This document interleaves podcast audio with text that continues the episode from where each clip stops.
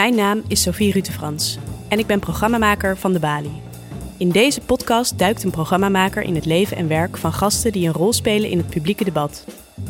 Wat zijn iemands drijfveren? Hoe probeert iemand invloed uit te oefenen? En hoe kijkt iemand naar de staat van het publieke debat? Vandaag praat Luc X met Lars Duursma over zijn rol als debattrainer in het publieke debat. Duursma traint CEO's en regeringsleiders en geeft in de krant, op radio en televisie regelmatig analyses van de belangrijkste debatten. Tijd voor een gesprek met de man achter de publieke discussie. In hoeverre kan hij het debat sturen en trekt hij zelf aan de touwtjes? Wanneer gaat beïnvloeden hem een stapje te ver? Luc X in gesprek met Lars Duursma. Lars Duursma, welkom. Ja, Vinden jouw vrienden het nog wel leuk om met jou in debat te gaan? Jawel hoor. Ik probeer het ook wel te scheiden. Ik krijg vaak de vraag van, vind je vriendin het nog wel leuk om, eh, om discussies met jou te voeren? Maar volgens mij moet je weten wanneer je het achterste uit de kan wil halen... en wanneer je echt het, op, het, eh, op het scherp van de snede gaat discussiëren en wanneer niet. En ik probeer dat eh, redelijk te scheiden. Ja. Dus in het privé ben jij niet zo aan het debatteren? Ik, kan best, ik kan best lief zijn privé. Oké.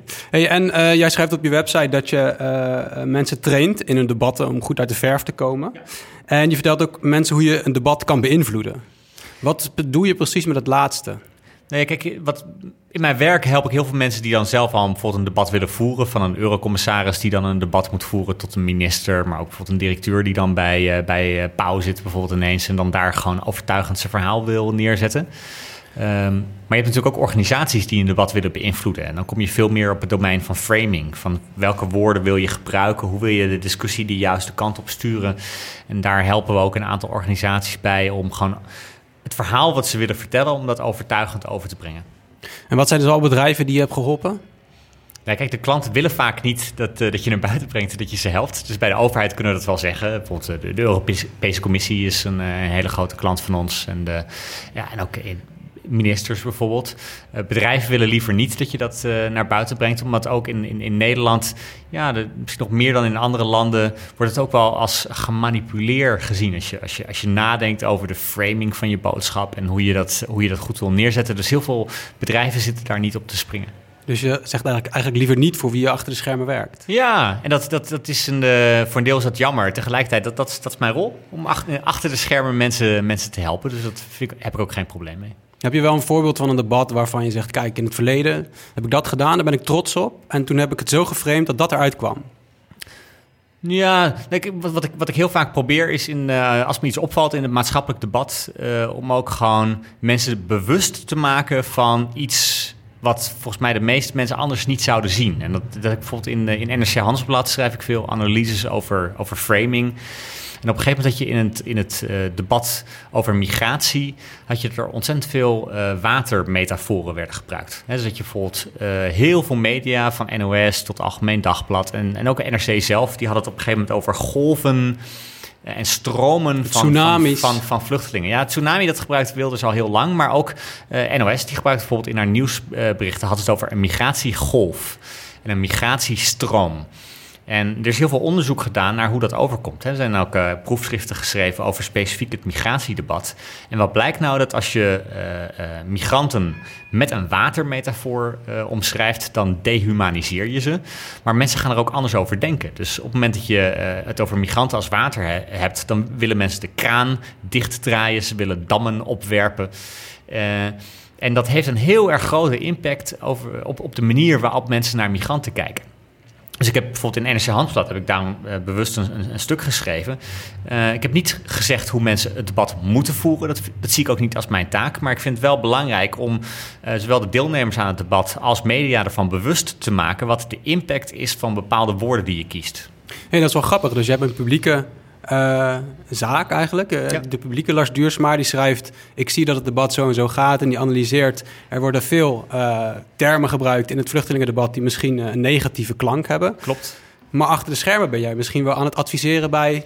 een partij die er belang bij heeft. Ik ja. noem een Wilders... Ja. om het zo neer te zetten. Nou, kijk, ik, ik, ik, ik heb daar een hele strikte scheidslijn. Ik schrijf niet over debatten waar ik zelf ook een rol in heb. He, dus dat vind ik ook bijvoorbeeld... Ik, ik, ik heb ook bijvoorbeeld in het verleden zowel... uh, sommige jaren uh, politici getraind voor verkiezingsdebatten. In andere jaren heb ik uh, analyses geschreven over de debatten. Bijvoorbeeld voor NRC weer, maar ook voor Radio 1, BNR mocht ik dan bijvoorbeeld de, de debatten analyseren. Maar ik heb nooit uh, hand op mijn hart een debat geanalyseerd in de media... waar ik een van de deelnemers zelf getraind heb. Want ik, dat zou ook heel ongeloofwaardig zijn als je zegt... Nou, die kandidaat die had een mooie one-liner... als dat eigenlijk je eigen one-liner is. Uh, dus, dus ik probeer dat in die zin goed te scheiden. Dat is wel mooi. Dus dan kunnen we nu een paar journalisten aan het werk zetten... en te kijken waarover heeft Lars Duursma zich uitgesproken... en dan alle anderen heeft hij geadviseerd. Ja, dat, uh, zoveel mensen adviseer ik ook niet. Maar je ziet in ieder geval welke verkiezingscampagnes ik geen politici heb geholpen. Ja. Oké. Hey, en, en, en hoe groot is jouw bereik achter de schermen? Heb, heb jij dan uh, eh, 35 klanten, 100 klanten? Of focus je op één bij een campagne?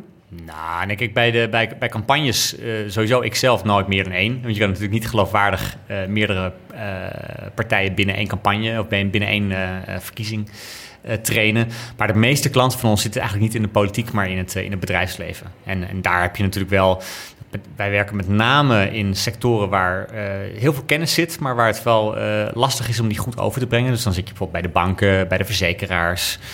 Um, uh, ja, die helpen we veel. Ik denk van de grootste 100 bedrijven zijn we bij 60. geven we trainingen, coaching, leiden we debatten. Dus ik denk dat ja, van de grootste 100 bedrijven in Nederland zijn 60 klanten. Nou, dat vind ik best veel. Ja, daar zijn we trots op en blij mee. Dus we vinden het ook leuk om, om uh, ja, organisaties die in die zin ook grote impact hebben op de wereld om ons heen, om juist die te helpen. Ja. Hey, en, en zie je dat dan ook terug in het debat? Uh, soms wel, maar kijk, heel veel, uh, heel veel van het, het, het, werk dat ik doe is ook vaak in die zin ook gewoon niet gericht op het publiek debat, maar bijvoorbeeld op een uh, fusie of een overname waar een directeur een belangrijk verhaal moet houden. Ja, dat is vooral voor intern gebruik. En je ziet dat bij fusies en overnames bijvoorbeeld belangrijke momenten, verandertrajecten, heel vaak ding, dingen misgaan. Domme dingen worden gezegd, onbedoeld domme dingen worden gezegd. Want heel vaak proberen directeuren het heel goed te doen. En dan zeggen ze bijvoorbeeld van ik, ik vind dit ook heel lastig uh, om te vertellen. Ja, dat, dat, dat, dat, werkt totaal niet. Hè? Als mensen bang zijn dat ze hun baan gaan kwijtraken en de directeur zegt van ik vind het ook lastig om aan te kondigen dat jullie je baan gaan kwijtraken. Ja, dat, dat werkt volstrekt averechts. En je ziet heel vaak dat uh, mensen met de beste intenties vaak domme dingen doen en domme dingen zeggen. En ja, daar proberen wij achter de schermen, maar met name dus intern mensen voor die fouten te behoeden en te zorgen hoe, je het wel goed doet en hoe je wel mensen inspireert met een pakkend verhaal. Ja, ja, ja. Hey, en um, als je zo'n uh, bedrijf traint, hè, benaderen ze dan jou of benader jij hun? Meestal benaderen ze ons. Oké, okay, dus en zijn er ook partijen waar je niet mee zou werken, omdat je zegt, nou, misschien vind ik het eigenlijk geen goed idee dat uw kant van de zaak zo goed ja. uh, wordt beargumenteerd? We hebben een aantal klanten geweigerd. Uh, Welke zijn dat? We zijn, we zijn een keer door een, een, een, een tabakslobbyist bijvoorbeeld benaderd. En daarvan hadden wij het gevoel als organisatie, ja, dat, dat daar kunnen wij niet achter staan. Er zijn, er zijn 7 eh, miljoen mensen per jaar die, eh, die uh, omkomen door de gevolgen van, van, van roken. Er zijn alleen al in Nederland zijn er ongelooflijk veel, of een paar duizend mensen die alleen door meeroken over, om, het, om het leven komen. Ja, wij konden niet naar onszelf rechtvaardigen dat wij bijvoorbeeld een, een, een tabakslobbyist gingen helpen om zoveel mogelijk mensen de dood in te jagen. Ja, en daar, maar daar is een beetje de, de grens. Of heb je nog nou meer? ja, we, we, hebben bij, bij politieke partijen hebben soms ook wel de grens getrokken. Dat uh, hangt soms ook een beetje van het doel af. Dat, dat als, als, je, als, je, als je doel is om te leren debatteren... Ja, dan hebben we heel veel partijen die we daarbij kunnen helpen. Ook omdat we ervan overtuigd zijn dat het maatschappelijke waarde heeft... als iedereen zich onderdeel voelt van dat debat... en weet hoe dat debat werkt, hoe het, hoe het gevoerd moet worden... Maar we, we, hebben in het verleden hebben ook wel eens uh, politieke partijen de, ja, de, daar toch moeite mee gehad om die uh, te, te, trainen. En dan doen we dat ook gewoon niet. Hm. Zou je iemand als Baudet helpen? Ja, kijk, wij, wij zijn heel terughoudend om, om, in, uh, om, om, om, om, om, om, om, zeg maar, ons zeg maar, te verbinden met een bepaalde politieke kleur. Dus wij, wij trainen van links tot rechts. Maar in algemene zin kan ik wel zeggen dat, dat de partijen die onze rechtsstaat omarmen uh, en, en ons democratisch proces, hè, dus dat, dat, dat we dat eigenlijk een voorwaarde vinden om, uh, om, om, om ze te kunnen begeleiden. Ik voel wel een beetje dat je toch uh, jouw idealen of jouw ideeën best wel doorspelen in je werk. Ik had eigenlijk voor dit gesprek een beetje verwacht, misschien is Lars een soort van advocaat. En hij zegt ik verdedig iedereen, Ja. eh, ongeacht eh, de, eh, de, de, de straf of, of de crimineel. En, want ik vind dat de best, het beste deel van de zaak naar voren moet komen. Als ik mijn best doe en de tegenstandersadvocaat zijn Ja. best doet, dan wordt het een eerlijke strijd. Ja, en, en, en, vroeger stonden we er ook meer zo in. Hè? Dus maar het is ook een, die is een ontwikkeling die, die, die ik zelf ook eh, in, in organisatie die Beatrix heb, eh, heb, heb meegemaakt. Dat, vroeger vond ik inderdaad, eh, dat is een beetje, komt ook een beetje voor uit de, de theorie over de klassieke retorica. Dat ik dacht, als, als iedereen nou zijn boodschap goed kan overbrengen en iedereen leert hoe je dat op een overtuigende manier moet doen, dan wint uiteindelijk het beste idee. En is dat zo? Nou, dat dacht ik vroeger wel, inmiddels niet. Nee, Wanneer ben je daarvan afgestapt? Ja, ik, ik- op een gegeven moment vond ik het toch wel een hele naïeve gedachte. Want in- in- je weet gewoon dat, dat, dat, dat heel veel partijen zich juist niet goed laten adviseren en juist niet hun boodschap zo goed mogelijk overbrengen. En eh, als je dan één partij helpt om het beter te doen dan de andere, ja, dan zie je vaak dat dat juist helemaal niet het beste idee eh, eh, eh, ja, het, het meest overtuigt. Dus dan, dan, dan, dan zie je juist dat het idee dat het slimst wordt neergezet. En ja, daar, daar, daar ben ik in die zin misschien wel wat minder naïef in geworden in de loop der jaren. Heb je een voorbeeld waarvan je zegt, kijk, dat is nou een, een, een, een partijidee wat niet per se goed beargumenteerd was, maar het heeft wel heel veel gewonnen? Nou, ehm, niet waar ik zelf aan mee heb geholpen, maar ehm, je ziet natuurlijk in de politiek heel vaak dat de dingen die aantoonbaar onjuist of, of misleidend zijn, dat die wel heel vaak overtuigend zijn. Dat, dat, dat gebeurt van politieke spotjes. Je ziet nu bijvoorbeeld dat, eh, dat eh, sport- eh, SP-spotje wat net is uitgebracht, waarvan ik denk van ja, er zitten, los van de smakeloosheid, zitten daar ook dingen in het spotje waarvan ik denk dat dat klopt gewoon niet. Hè? Dat, dat, ze, dat ze zeggen dat de Europese Commissie het verdrag er doorheen heeft ge- heeft gedrukt. Denk ik van nee, dat is de Tweede Kamer geweest die daarvoor heeft gestemd. Eh, het is de kabinet geweest dat ervoor is geweest. Dus je kan wel naar Brussel wijzen, maar wij hebben dat echt zelf als Nederland gedaan. Ehm, maar ja, als je maar hard genoeg roept dat de, de Europese grondwet, of uiteindelijk het verdrag, hè, want de grondwet is er niet gekomen, maar de, het, verdrag, dat dat door Brussel er doorheen is gedrukt, ja, dan gaan heel veel mensen dat geloven. Maar ja, ja, ik, ik, ik vind dat jammer, maar ik zie wel dat het zo gebeurt. Als je maar vaak genoeg een leugen herhaalt, dan gaan mensen erin geloven. Maar dat kan ook een hele goede debattruc zijn, toch? Ja, Laat en- de feiten lekker voor wat ze zijn. Ja, en dat vind ik wel. Dat, maar dat, dat zie je natuurlijk ook steeds meer. Dus de, en, en debatten gaan heel vaak ook helemaal niet over, de, over, over, over echt de, de dingen waar de kiezer iets te kiezen heeft. Dat, eh, eh, maar dat vind ik wel jammer. Dus ik, ik hoop dan wel, en dat is misschien meer de, de ideologische Lars, die, eh, dat, dat, dat dat wel gebeurt. En ik, ja, ik vind het wel belangrijk dat dat steeds meer gebeurt. Maar zeg jij dan niet tegen de CEO's die jij traint, weet je wat, dat die feiten tegen jouw bedrijf spreken? Zeg het gewoon niet. Pak een ander frame. Ga vooral daarop door, want dan ben je, win je het debat. Nee, nee, nee. Ik, ik heb ik met de hand op mijn hart, ik heb nog nooit iemand aangemoedigd om te liegen. En, Nooit? en- nee, ik heb nooit iemand En aangemoedigd als je het ziet doen? om- nou ja, ik, ik zeg er wat van. En ik, ook omdat ik denk dat het onverstandig is. Dus ik, ik- uiteindelijk komt de leugen wel uit. Uiteindelijk verlies je geloofwaardigheid als je, eh, als je liegt. Ehm, ik zie tegelijkertijd wel dat, dat als je selectief shopt, dat je natuurlijk altijd wel argumenten en, en, en dingen kan vinden die jouw versie van de waarheid eh, ondersteunen. Maar liegen, nee, ik heb nog nooit iemand aangemoedigd om dat te doen. Ja, ja, dus liever gewoon andere feiten benadrukken. Ja. Ja. Een betere truc. Hey, je bent hier vandaag om een eh, club jonge opiniemakers te trainen. Eh, dat is bij de Bali. En eh, die jonge opiniemakers die zijn hier in training omdat ze eigenlijk toegang willen tot het publieke debat. Ja. Eh, dat is best moeilijk, want het publieke debat wordt vooral beheerst door... Dezelfde geluiden, dezelfde stemmen. Ja. Hoe kan dat? Nou ja, ik denk dat er meerdere redenen zijn. Kijk, voor een deel is het natuurlijk omdat als je eenmaal in de kaartenbak zit bij de media en, je, je hebt laten zien dat je in het verleden een interessant item kan maken, dan is het, is de, de, eh, is het voor een journalist makkelijk om jou in te zetten. Want is- laten we wel zijn, er zijn ook een hoop mensen die eigenlijk, hoewel ze heel veel ergens van af weten, dat niet op een interessante manier kunnen vertellen. En ik denk in de media moet je beide kunnen. Je moet zowel een interessant verhaal hebben als het op een interessante manier kunnen ver- vertellen. Er is enorm bezuinigd op de journalistiek. Er is enorm bezuinigd op de, op de redacties. Dus als je op een gegeven moment binnen een dag een aantal gasten moet regelen, ja, waar kies je dan voor? Dan kies je voor de gasten waarvan je weet dat ze een interessant verhaal kunnen vertellen. Eigenlijk als ik het zo terugkijk, dan zeg je eigenlijk twee dingen die je ziet in het publieke debat, die, die eigenlijk best wel misgaan. Je ziet dat vaak mensen met feiten of feitelijke onjuistheden wegkomen. En je ziet dat door dezelfde mensen het debat wordt gevoerd, terwijl dat misschien niet de beste zijn om het debat mee te voeren. Ja, ik weet niet of ik dat, of ik dat net zei, maar ik, ik, durf die conclusies best uh, voor mijn rekening te nemen. Ik denk dat het wel gebeurt. Ja. Hoe gezond is het publieke debat? Nou, ik maak, me, ik maak me soms wel zorgen. Ook als ik, naar, uh, als ik kijk naar de trend in, uh, in Amerika, maar je ziet natuurlijk ook in, ook in, in Europa, zie je de, de, de, de, dat, dat de, de feiten steeds minder belangrijk lijken te worden. En dat maakt een, een, een, publiek debat natuurlijk wel lastiger. En heel vaak wordt dan gedacht aan populisme en, en, en, en, zo. Maar eigenlijk zie je natuurlijk in de vaccinatiediscussie zie je exact hetzelfde. Je ziet dat de, de, de feiten en de wetenschappelijke waarheid dat die steeds meer ondergesneeuwd raakt door meningen, opvattingen, misinformatie. En ik denk dat dat een gevaarlijke ontwikkeling is. Want ik bedoel, voor een maatschappelijk debat is het goed dat mensen het oneens zijn. Ik, ik vind het alleen maar mooi als, als er verschillende geluiden zijn. De pluriformiteit, dat, dat, dat is top, moeten we houden. Moet ook zo zijn. Dat, dat, dat, dat is het beste wat je kan hebben in een debat. Maar het zou toch wel mooi zijn als een gezamenlijk vertrekpunt is de feiten. Dat, dat meerdere mensen anders naar feiten kijken. Dat is prima. Ik bedoel dat, dat, dat sommige mensen zeggen van ja, als, als het eens in de duizend keer misgaat, dan vind ik dat belangrijker dan, dan uh, met een vaccinatie of een, eens op de honderdduizend keer dat het één keer dat het misgaat, vind ik belangrijker dan de voordelen.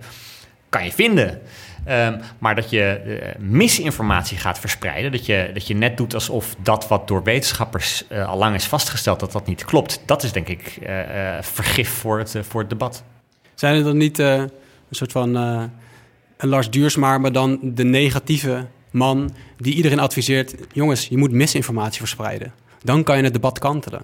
Zijn er spindokters? Zijn, er, ja. zijn er debatleiders die zeggen dat is veel beter? Nee, ik denk, ik denk dat het. Uh, mijn inschatting is dat het heel vaak juist organisch ontstaat.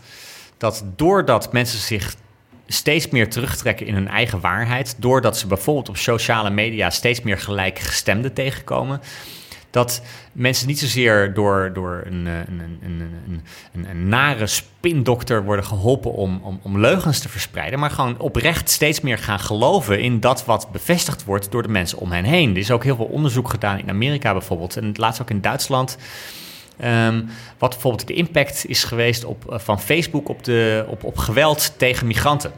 En uit een heel groot onderzoek, volgens mij was het in Duitsland, is inderdaad gebleken dat hoe meer Facebook uh, gebruikt werd in een, in een bepaald dorp, hoe meer geweld er was tegen, tegen, tegen, tegen migranten. En, en waarom is dat zo? Omdat normaal gesproken, in, als in, in een bepaalde kroeg, als jij een raar idee hebt of als je praat over geweld, dan was er wel altijd wel iemand in jouw omgeving die zei: Maar dat, kan, dat, dat, kan toch niet? Eh, dat is idioot wat je zegt. Maar als op een gegeven moment. Um, uh, de mensen die je tegenkomt vooral gelijkgestemden zijn. En Facebook stimuleert dat je vooral in contact komt met, eh, met, met, met gelijkgestemden. Dan zie je dat de sociale normen vervagen en, en ook veranderen. En ik denk dat dat er uiteindelijk toe leidt dat er steeds meer misinformatie in het debat komt. Omdat mensen niet meer mensen om hen heen hebben die hen uh, confronteren met de feiten, met andere meningen, andere opvattingen, maar ze steeds meer gesterkt worden door gelijkgestemden. Er is eigenlijk minder debat. Daardoor is er minder debat. Ja. Even naar je publieke functie, in de zin van je analyseert een hele hoop debatten, je schrijft daar veel columns over. Je wordt vaak op tv gevraagd om te vertellen waarom de speech van Obama zo goed is. Ja. Um, zijn daar ook dingen waar je van zegt, ja, dat doe ik liever niet?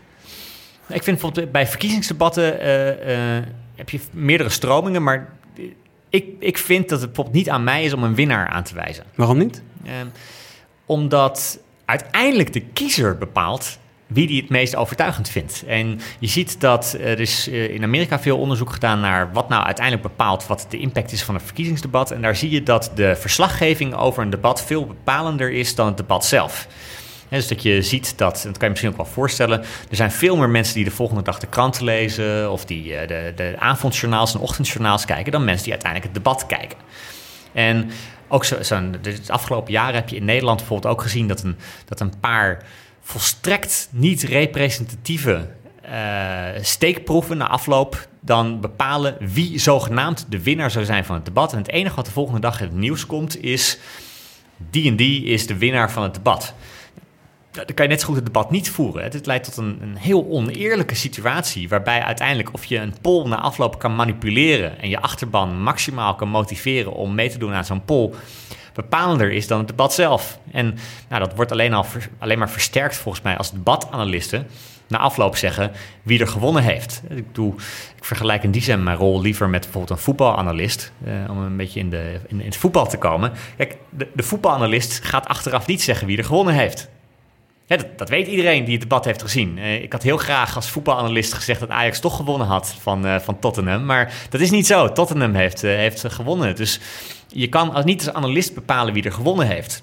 Je kan wel als analist laten zien waarom gebeurden bepaalde dingen. Dus als, de, als, eh, als, als alle middenvelders van Ajax door het, door het ijs zakten, dan kan je als analist analyseren hoe dat kwam. En zo zie ik dat ook als een debatanalist bijvoorbeeld. Ik, ik denk dat ik iets kan toevoegen als iedereen ziet van ja, die zat de hele tijd in het defensief. Hoe kwam dat? Uh, of die kwam juist wel goed uit de verf. Hoe kwam dat en, en wat gebeurde er tijdens het debat? En, en ik hoop op zo'n manier juist uh, mensen met een andere blik naar een debat te laten kijken. En ook ja, hen te, te, laten begrijpen waarom bepaalde dingen tijdens het debat op een bepaalde manier gebeurden.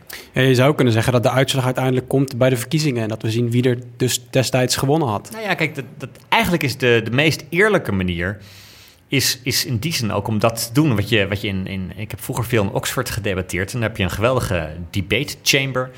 En wat ze daar doen, dan hebben ze ook regelmatig dat ze publieke debatten uh, uh, organiseren. En dan hebben ze dat ze één stelling centraal stellen. Dan hebben ze een aantal sprekers voor, een aantal sprekers tegen. Maar het gaat om één stelling. Dan heb je bij de ingang van de debatzaal heb je een paal, een pilaar. En uh, als je het eens bent met die stelling, moet je aan de ene kant van die pilaar naar binnen. En als je het oneens bent met die stelling, ga je aan de andere kant van die pilaar naar binnen. En wat doen ze dan? Dan gaan ze een debat voeren. En na afloop van het debat gaan mensen opnieuw de zaal uit. En dan kan je opnieuw stemmen of je het ermee eens bent en, of oneens bent. En de verandering die noemen ze dan de shift of opinion. Dus het zijn mensen van meningen veranderd. Je mening veranderd. En dat is eigenlijk de eerlijkste manier om te kijken hoe goed iemand uh, uh, debatteerde. Want dan zie je, als, als aan het einde van het debat 70% voor een voorstander is, maar aan het begin van het debat was dat 90%. Ja, dan hebben de tegenstanders het toch beter gedaan dan de voorstanders. Ook al vindt na afloop 70% dat de voorstanders gelijk hebben. Wint altijd de beste debater? Nee. Nee, sterker nog... Maar je, Want het is een beetje met voetbal. Ja, je kan zeggen dat Ajax beter was, maar ze hebben niet gewonnen. Nee, nee en, ja, dus, dus niet altijd, de beste debater wint niet altijd. Um, wat ik ook wel interessant vind, is dat de, degene die het publiek als beste debater ziet, is niet altijd de beste debater. He, dat is eigenlijk um, misschien een mooi voorbeeld. Ik heb vroeger veel debatten geleid in de gemeentelijke politiek. En er was ook een keer een debat in, in Rotterdam in een, uh, voor, voor allemaal studenten. En er was één uh, fractievoorzitter. Nou, dat, dat, die kon spreken, die vertelde mooie verhalen, die stond bevlogen voor de groep. En iedereen, elke keer als hij iets ging zeggen, dan, dan, dan, dan hingen mensen aan, aan, aan, uh, aan zijn lippen. Want hij vertelde elke keer hoe schandalig het is dat, dat Rotterdam de huisvesting voor internationale studenten niet goed heeft geregeld. Ja, dat, dat, dat heeft hij dat heeft hij zeker zeven keer herhaald met mooie voorbeelden. Uh, uh, met, met, met, met, met pakkende verhalen. Een bevlogen man was het. Bevlogen man.